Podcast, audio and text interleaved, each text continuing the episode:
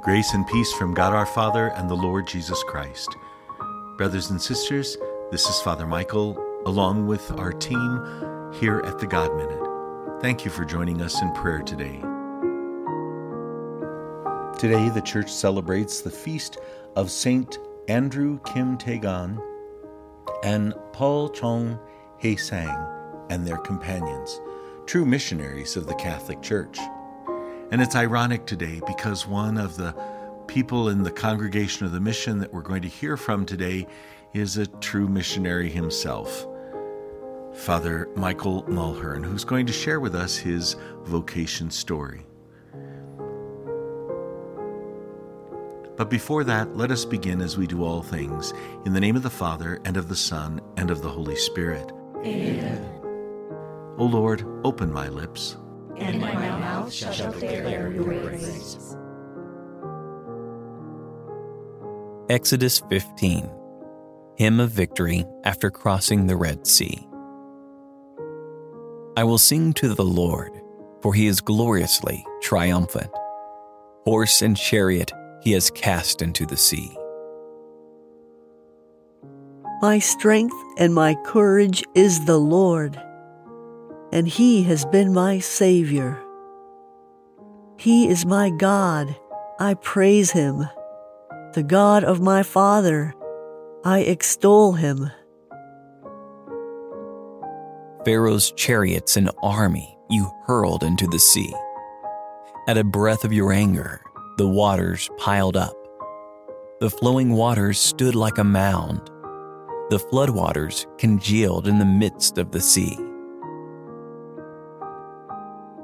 Who is like to you among the gods, O Lord? Who is like to you, magnificent in holiness? In your mercy, you led the people you redeemed. In your strength, you guided them to your holy dwelling. Glory be to the Father, and to the Son, and to the Holy Spirit. As it was in the beginning, is now, and will be forever. Amen.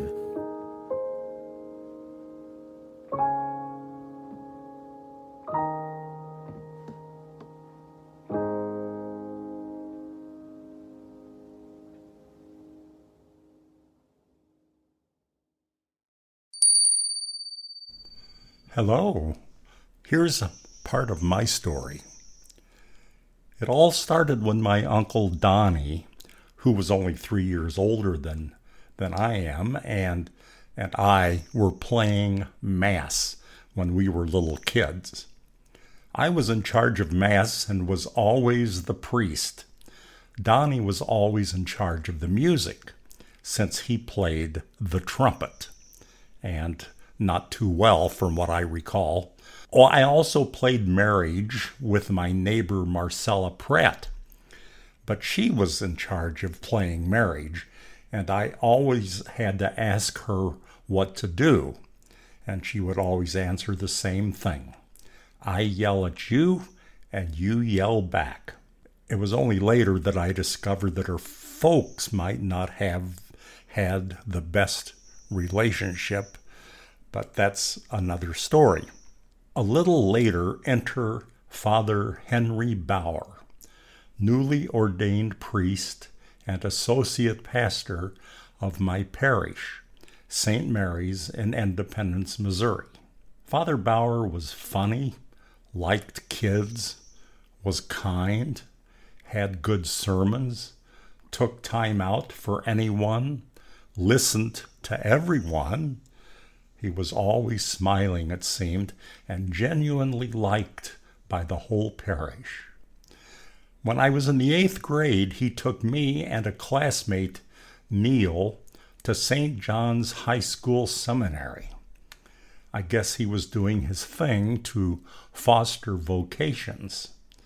The Vincentians ran the seminary for the Diocese of Kansas City St. Joseph. At the time, I had never heard of a Vincentian or of a high school seminary.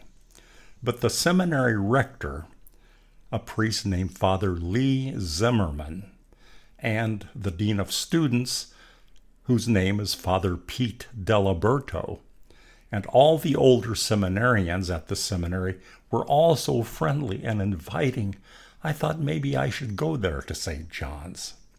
Neil thought the same thing, and so we did. I should mention that my parents never expected me to have any one vocation.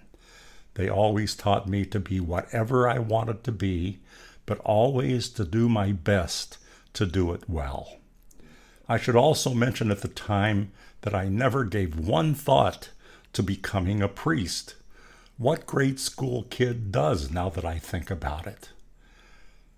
Well, three years later, I found myself admiring the Vincentian priests and brothers that I met along the way, and I decided maybe I should try to become one of them. So I, I did. I tried that. Fast forward another 10 years. It was May 23rd, 1968. Bishop Grady, an auxiliary bishop of Chicago, laid his hands on my head, making me a Vincentian priest.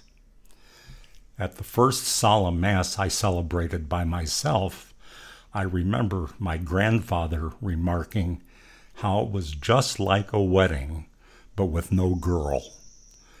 My father, at the reception following that Mass, echoed that same sentiment. On the top of the cake, I remember very well, he had placed one of those plastic bride and groom statues, but he had snapped off the bride and painted a little Roman collar on the groom. It looked a little lonely, to tell you the truth, especially since you could still see the tabs where the bride was attached. Now here we are some 55 years later. I have to tell you, it's been a wonderful, wonderful gift of priesthood and of belonging to the community, the congregation of the mission of St. Vincent de Paul. And I pray that one day I will thank God in heaven for this great gift.